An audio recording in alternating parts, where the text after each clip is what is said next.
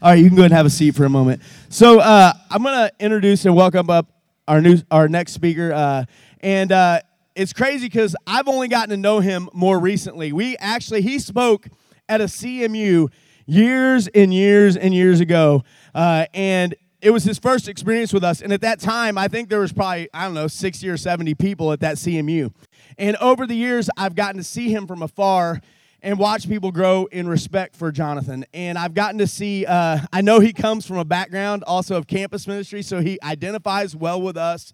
But uh, he has an incredibly good gift at communicating the Word of God. And, uh, and so I'm really hoping that today that we can really pay attention to what he has to say, that we can open up our ears and we can hear God's Word coming through him and that it will change and impact our lives.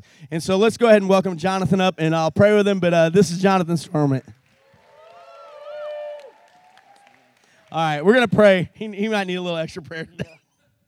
Uh, Father Heaven, uh, thank you so much for uh, just uh, letting us be here together, God, to uh, learn from your word, God, that uh, we can fellowship together, we can worship together, God, and we get to really listen to your word be spoke, God. And we know that when we hear your word and we apply it, incredibly powerful things always happen, God. So help us to turn our hearts and our ears towards you as Jonathan talks today then get God, we can uh, we can take notes, we can take it seriously, but we can write it on our hearts, God, so that when we walk out of here, we are more equipped to change the world for you. So God, just thank you for Jonathan being here in spite of uh, bad circumstances in some ways, God, but uh, he's uh, fighting through because he's a faithful man for you and he uh, longs to see your kingdom grow, God. So thank you for him and uh, just bless bless this time. It's in Jesus' name we pray. Amen.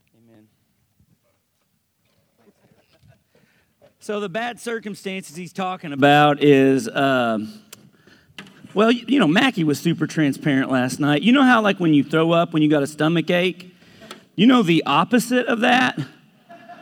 Yeah, that's what I got going on. So, um, I had an article. By the way, I'm so grateful to be here. I'm a big fan of what CMU is doing, and I love the way you guys are taking the way of Jesus seriously. It's an honor to get to be a part of this. Um, because I'm not feeling well, my team from Pleasant Valley, the team that I came with, just to exp- expose them to y'all, they're going to be here, but I need to be in bed next to a toilet for the rest of the day. But a couple of months ago, I got some articles sent to me from people all over the political divide, from all over the country. I've worked at a lot of different kinds of churches. I've been involved in a lot of different kinds of churches. And one of the things that stood out to me was how everybody was sending me this Democrats, Republicans, white people, black people, conservatives, progressives, everybody. it was an article from the Atlantic, and it was just saying this one big thing America's churches are not Christological they are sociological, which is a fancy way of saying there's nothing there. There's nothing really there. Uh, see if you can recognize who said this. This is a real quote. Um, if you could go to the next one. The national government will maintain and defend, this is a politician, the national government will maintain and defend the foundations on which the power of our nations rest. It will offer strong protection to Christianity as the very basis of our collective morality. We want to fill our culture again with the Christian spirit. we want to burn out all the recent immoral developments in literature and entertainment and in the press. In short, we want to burn out the poison of immorality, which has entered into our whole life and culture as a result of liberal excess during the recent years. Any ideas? Adolf Hitler in the 1930s, it was a radio address after he had won the Christian vote in Germany, whatever that means. Um, you may or may not know this, but in Germany, there was a, uh, Hitler let people keep doing church. He was fine with it. The problem with church, well, the only thing he said was you, a couple things. You cannot say that Jesus was a Jew, and you cannot preach from the Old Testament. And one of the guys, Karl Barth, who was leading the confessing church, which said, You don't get to decide who Jesus is, Hitler. Karl Barth, the next Sunday after those rules came down, wrote a sermon called Jesus Was a Jew, and he mailed it to Hitler. And then he moved to Switzerland, but still he did that. and Karl Barth used to start every class. He taught a seminary for preachers, training preachers that they called schools of death because they knew in a way that maybe we have forgotten that this thing might cost us something. And Karl Barth used to open every class, not with the Bible, but with a brilliant atheist named Feuerbach. Feuerbach's greatest insight, and I think about Feuerbach all the time, his greatest insight a few hundred years ago was that this whole thing is made up. You made up God. And the reason you made up God is because you're scared. You're scared of dying. So you invented a God that promised you life after death. You made up God because you feel so insignificant. So you made a God who's all powerful, who says he cares for you. Feuerbach says basically there is no God. What we do is we make God in our own image, and that's what we call religion. And Karl Barth didn't argue this. He opened up his class, every class, and said, This is the beginning of wisdom and the true departure of Christian thought. Because if you want a God that you made up, you do not want the Christian God. If you want a God that you made up, you do not want a God who says things like, If you want to know how well you love me, look at how well you love your enemies.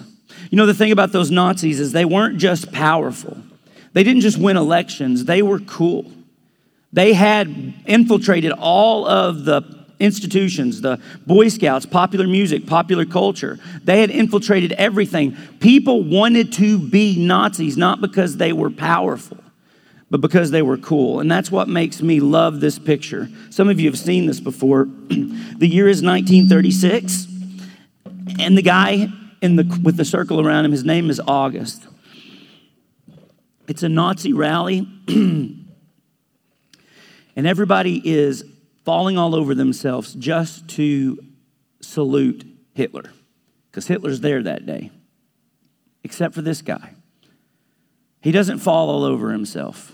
And he has no way, by the way, this guy's name is August. He has no way of knowing how human history is going to play out.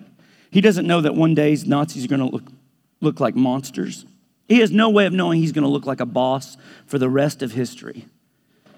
He just knows there's some things he can't go along with. And on this cool spring April day, he decides what one of those things was. Because you don't get to make this stuff up. So, y'all are in the book of Revelations this weekend. And Revelation is one of the weirdest books in the whole Bible. It almost didn't make the Bible. It has gotten all kinds of stuff. How many of y'all have seen Left Behind? Okay, quite a few. Which one, the Kirk Cameron or the Nicolas Cage? Yeah, the fact that there's two different kinds of Left Behind lets you know what kind of uh, book uh, uh, Revelation is. Did you guys hear about Japanese uh, um, prime minister getting assassinated? Okay, that just happened. Does it feel like to anybody else? I mean, think about the last few months, couple of years. We've got plague and World War III or Civil War and political assassinations. And I think the Cubs won a World Series in the last seven years. So, does it feel like the end of the world or the last days to anybody? Why don't we pair up, turn to each other and pair up and answer that question? You can answer it yes or no, or I hate it when they make us do something like this, but you got to answer something.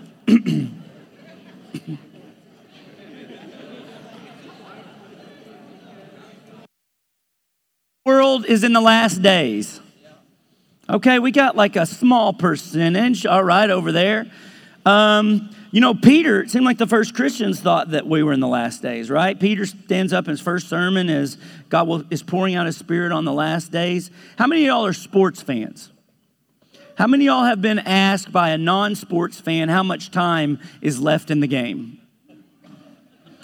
And you say something like, just uh, two minutes because that's what it says on the time, right? And, and that person hears what? 120 seconds. But that is not how, and then they come back like 45 minutes later and they're like, what about, it's like there's a different way of clocking time. And by the way, this should make sense to us because God, how do you measure time? You measure time with the sun and the stars and the amount of times this ball of dirt we're on goes around the sun. We measure time with things God made. So the one who made all of that stands outside of that. And so when this letter is coming, it's not promising the last days, at least the way you think it. Because that's what we do. Human beings, we're so anxious. We want to get control of something. So we read this and we're like, well, actually, if you carry the one and you add just a touch of crazy, and you then you then you get the world is going to end on. And they we have for the last few hundred years predicted almost every year is going to be the end of the world. Do you know Hitler actually used Revelation for his justification for the Third Reich? So, yeah, this book can go off the rails pretty quick. But this is what the book is actually doing. It's why I love what y'all are doing this week. Look at this in Revelation chapter 1, starting in verse 9. I, John, your brother and companion in the suffering and kingdom of the patient endurance that ours is in Jesus Christ. I'm on the island of Patmos because of the word of God and the testimony of Jesus. He's on Patmos because he got in trouble with Rome. He's on Patmos because he's in exile. He's on Patmos because they know that they figured out that if you kill Christians, especially leaders, it spreads the message, it doesn't quench the message. So they decided they can't kill him, they're going to put him on an island. What can he do on an island? Well, he can get a vision from God. So on the Lord's day, I was in the Spirit and I heard a loud voice say, Write on a scroll what you see and send it to the seven churches to Ephesus, Smyrna, Pergamum, Thyatira, Sardis, Philadelphia, and Laodicea. Laodicea. In other words, Revelation isn't first written to you. It's written to these seven churches. Like right out of the gate, you need to know it was trying to help these people understand what was going to happen. And I turned around and I saw that the voice was speaking to me. I saw seven golden lampstands. And among the lampstand was someone like a, a son of man dressed in a robe, reaching down to his feet with a golden sash around his chest. The hair on his head was white like wool, white as the snow, and his eyes were blazing fire. His feet were bronze glowing in a furnace, and his voice was like the sound of rushing waters. In his right hand, remember this, he held seven stars, and coming out of his mouth was a sharp, double edged sword. His face was like the sun shining in all its brilliance. And then I saw him. I fell at his feet as though dead. And then he placed. he placed his right hand on me and said, Do not be afraid. I'm the first and the last. I'm the living one. I was dead, and now look, I'm alive forever and ever. And I hold the keys of death and Hades which, by the way, is what Rome thought they held. Write what you have seen. This is the mystery of the seven stars. The seven stars are the seven churches and the seven lampstands of the seven churches. The seven lampstands, or the seven candles, or seven candlesticks. He's writing because the light of the world is hinging on these seven little communities. So John is in trouble. He's in Patmos. He's on an island. He's all alone. And he gets a word from the Lord. And it's Jesus that shows up, but it's not the Jesus he hung out with for three years. It's Jesus with, like, you'll find out later, tattoos written down his leg. His knuckles are dripping with blood, but never forget it is his own blood those knuckles are dripping with. That's how Jesus saves us. His, he's, tat, he's tatted up. He's got these sashes. His eyes are glowing. And John, when he sees him, he falls. He's terrified of what he's seeing. He throws himself at Jesus' feet as though dead. I heard a preacher, uh, a writer named Rich Mouw tell a story about how when he was five years old, he was in kindergarten, and this, there was a special guest that day a man who came around every December wearing a red and white suit who had a little bit of a belly on him, known for his laughter and jolliness, and also for his judgment. He wanted to put kids in his lap and find out if they'd been naughty or nice. And a lot of people who aren't parents think that when kids see, who am I talking about? When kids see Santa Claus, they are like super excited. But not the first time. My wife and I have five kids because that's one way to live your life. The, the the first time your kids see Santa Claus, this is just a few random selections on the. Um, this is what it looks like when your kids first see Santa Claus. Could you go to the next one? I love, I love that one. The, the dad looks like he's having trouble too. Like, I'm not trusting this guy. And then the next one, all three of them are like, get us out of here. I show you that to say most kids, when they first see Santa Claus, are terrified, and Rich Mouw was too. He's terrified. He's going to be put in Santa's lap. And he started to fight and cry. And then the Santa leans over and pulls down his beard and says, Hey, Rich, it's me, Mr. Cooper from church. I'm helping Santa Claus out today. Don't worry, you're going to be fine. And Mr. Cooper was somebody that Rich liked and trusted a lot. And so he was fine.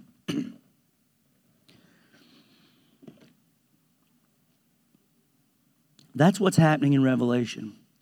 John falls at Jesus' feet. He sees this terrifying image of the thing that cannot be shaken, the thing of which is afraid of no one, the person who holds the keys of life and death. And then Jesus tells him, Hey, John, it's me. Remember? We went camping, we went fishing together. And, and throughout the book of Revelation, John is going to see some very strange stuff. He's going to use a lot of very strange stuff. He's going to talk a lot about symbols. And one of the important things to realize about the book of Revelation is that symbols are not real. um, matter of fact, he just described what that symbol was candlestick. That's one of the only ones he does in the letter of Revelation. Tells you the candlesticks or the lampstands are the seven churches. Um, imagine if somebody came to your house and they picked up your cookbook and they started going through it and, and they were like, ooh, extra vanilla. That, you know what that means? There's an impending economic crisis coming. what? Oh, look at that. Look at that. Add yeast. It means that the next four years of presidency are going to be horrible. Be, oh, what are you talking about? You would know they're reading the cookbook wrong because that's not what cookbooks are for, right?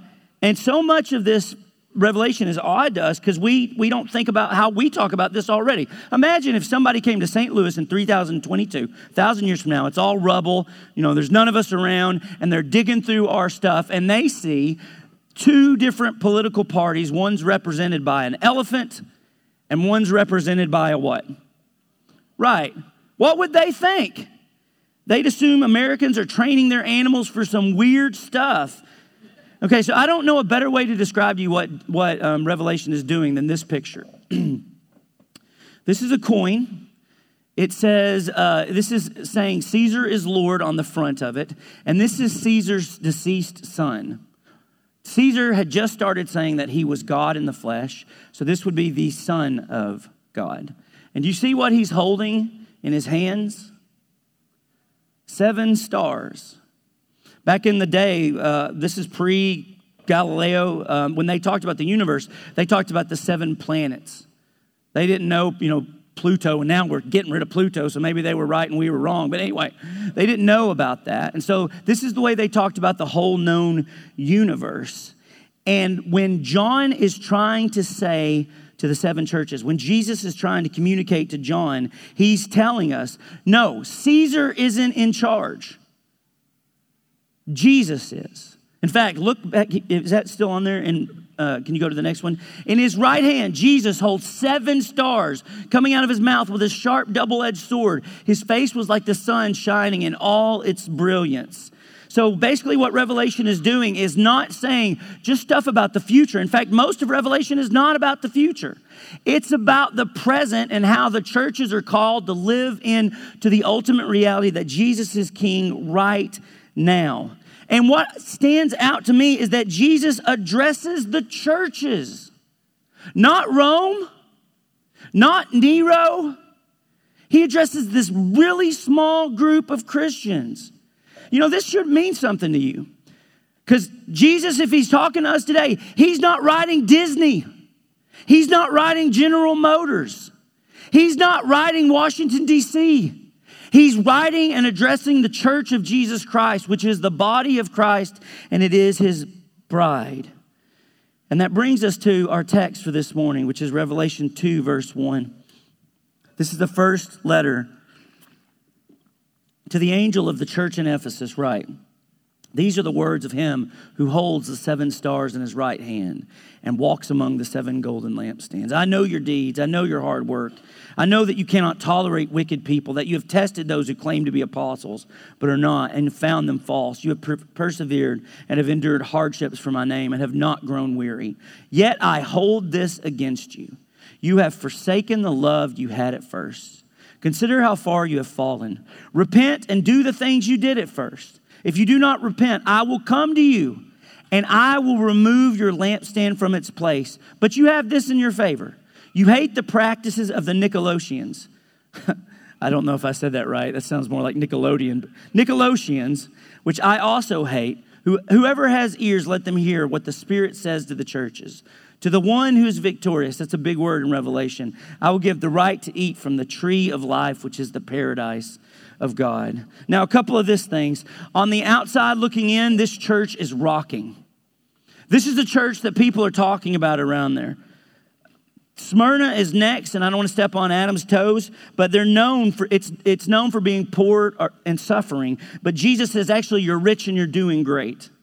This is what happens when Jesus really when you don't get to make up this God. Because this God addresses churches and he says, actually, it looks this way, but in reality, it's that way. One of the biggest things in the book of Revelation is that the nobodies are sometimes somebodies, and the, some, the people who are awesome might be nobodies. Uh, Revelation, that word just means unveiling. It's letting you see the truth that was already there. Now, Ephesus, this church is a famous church that started in a famous city. If you, if you want to learn more about this church, go back to Acts 19. It starts with a mob. Actually, it kicks off with a riot. Paul goes to Ephesus. He starts preaching against uh, idols and. Excuse me, guys. Give me a second. Paul goes to Ephesus and he starts preaching against idols. And um, there's a riot and it's crazy, it's mass chaos. And they, there's a revival. They burn all these like wizard books. And this is more than like repenting from Harry Potter. These are like first century um, sorcerer books were spells like this. You take a slave boy, in order to make a love spell, you would take a slave boy, boy, you would bury him up to his neck, and you would place three plates of delicious food in front of him every day until he starved to death while looking at that food. And then you would use his bones to make your love spell. That's what magic, what they're talking about. So they realize Jesus is Lord and this stuff has got to go. So they burn all these books. It's this beautiful time of repentance. And then there's this like hilarious story where in Acts 19, God does so many extraordinary miracles that even handkerchiefs and aprons that had touched him were taken to the sick and their illnesses were cured and the evil spirits left them.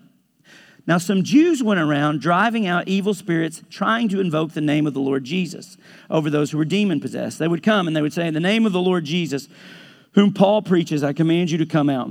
seven sons of Sceva, a Jewish chief priest, were doing this. One day the evil priest answered them Jesus I know, and Paul I know about, but who are you?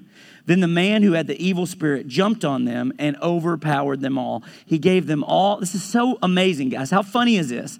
He gave them all such a beating, they ran out of the house naked and bleeding, which is a sign you just got your butt kicked by some demons.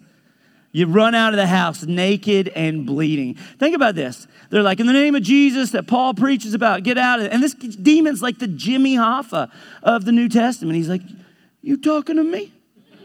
You talking to me? And he beats up these guys. And here's why. Actually, Mackie, can you help me? Can you read these passages? Like, can you read this quote so I can take a break and drink some water? Yeah. here's what Tim Keller says.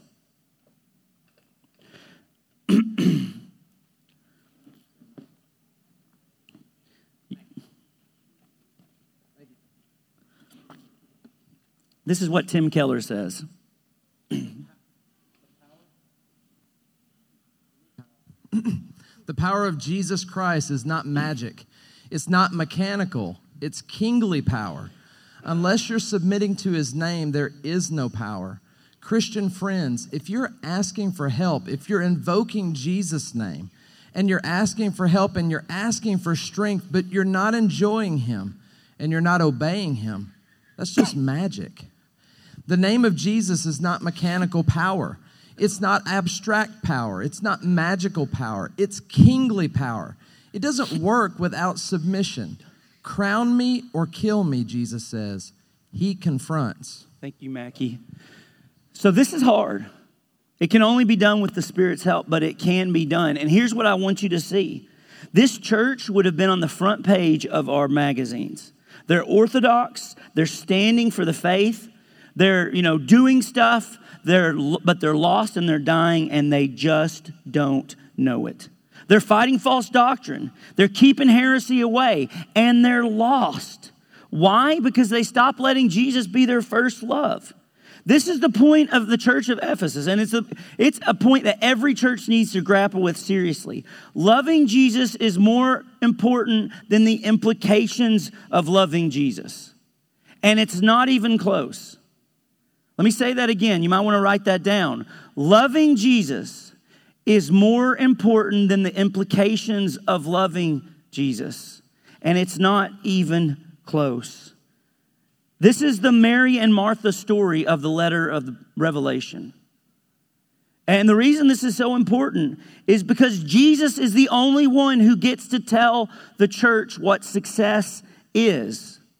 Here's what you need to hear this can be an encouragement. Jesus is watching, He's watching now. He has not abandoned us. He's watching what we do and what we don't do and why we do it. Jesus sees our acts of service. He, he, and that alone should make us serve differently. Rome doesn't see these people, but Jesus does. And I'd like you to consider your life today. And what would he say to you? I know your works. Would he say that to you? A lot of you have devoted yourself to the church. You serve God by serving the hope of the world. And there's no way around that. That's a, that's a weight sometimes. So many of you have probably led a, a cross chat or a, a small group, and you've gone through the heartbreak of watching people walk away, or you have a hard time getting people to see the vision you have for it, or, or you feel the pain that just goes along with ministry, and sometimes you don't, you're not recognized for the stuff that you do. But Jesus sees it, and it matters. But there's another factor too. Jesus tells this vibrant serving church in Ephesus your calendar is full of great things, but you've lost your love and something in your heart has died. And this is sad because there was a time when this church love flowed like water. When Paul first started here, for two years, he preached the gospel. And then when, they leave, when he leaves, they're weeping for him. Now, many years later, Paul has died. It's the second generation, but this church has not cried in a while. There's been years and years since there were tears there. They're, they're doing all the stuff. They're guarding against heresy. They're, they're priding themselves on being doctrinally correct, but there hadn't been tears there for a long time. So this morning, I want to ask you between you and God, how are y'all doing? Have you lost your first love? Have you replaced the implications for loving Jesus with, you know, loving Jesus? And, and here's some ways that you can sense that that might be true. Do you sense a spirit of resentment in you ever? Do you find yourself getting more and more critical or judgmental about stuff? Maybe you allow disunity or negative comments to exist in the church unchallenged, the church that Jesus Christ is watching and holds in his hand.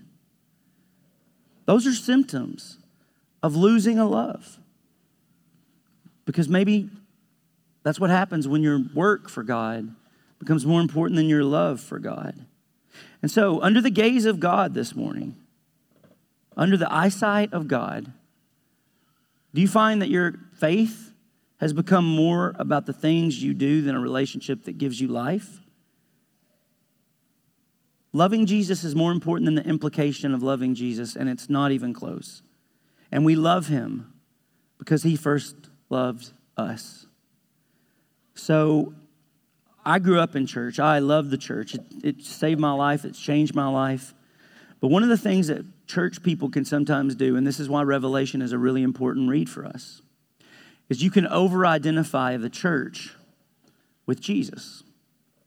The church is the body of Christ, but it's here we learn that Jesus stands apart from the church and against the church if the church isn't manifesting his body well. The church is, Jesus has a word to say, and it's not whatever you guys want. I think some of our churches need to put on the billboard, keeping the Jones family happy for the last 50 years. As if that's the mission. No, the church is Jesus's. It's not ours. It doesn't get to be. In other words, we don't get to make this crap up. And whenever we try to, Jesus stands against us. Jesus stands above her. Jesus sometimes stands against her. The true measure of a church is not how her members view her. It is not how outsiders view her. It has been and always will be, it's been from the beginning, how Jesus views her. And that is how you find the cojones on an April 1936 to cross your arms when everybody else is saluting. That's how you realize this is not something we invented. This is something we have inherited. This is a real living thing. We are embodying. We're called to be different in a world that makes so many enticing promises that, come on, can't we see by now they're lies? We're called to be love, real love, not the kind of hashtag love that doesn't mean anything but selfish gratification. Love in a world of hate. We're called to be justice in a world of oppression. We're called to be mercy in a world of unforgiveness and offense. In the language of Revelation, we're called to be the bride of Christ in a world of dragons. Because this is not our light. Church, whatever church you're at, this is not your light. And if we forget that, when we forget that, Jesus takes his light back. Some Christians listen to this. In 115 AD, after Revelation was written, the bishop of Smyrna, a guy named Polycarp, who was the bishop over all seven of those little churches, was like almost 90 years old. He was 86 years old. And the Roman government found out that he was a big guy in this religion they were trying to squash down, but he was loved by the community. So they didn't want to kill him. They just said, hey, just pretend and offer a little Caesar worship. Just pinch an incense, and we don't want to kill you. And then he refused. And they drag him out to the Colosseums where they're going to burn him at the stake. and they say to the Roman Colosseum, to the thousands of people watching, Polycarp leads the Christians who are the destroyers of our gods which I think is a boss thing to get accused of. And before they light the fire, here's what Polycarp says. Mackie, if you could read this one last thing.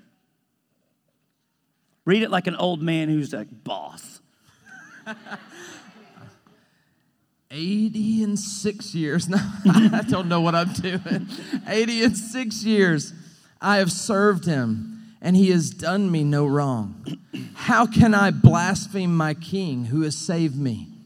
You threaten me with a fire that burns for a time and is quickly quenched, for you do not know the fire which awaits the wicked and the judgment to come. What are you waiting for? Come, do what you will. Boom! Bring it on. Can you imagine this? He's gonna burn to death there is feet and gasoline soaking his feet, and they've got the, and what's he say? Do your best. Is that all you got? Do you know why he does that? Because there is one bigger than Rome.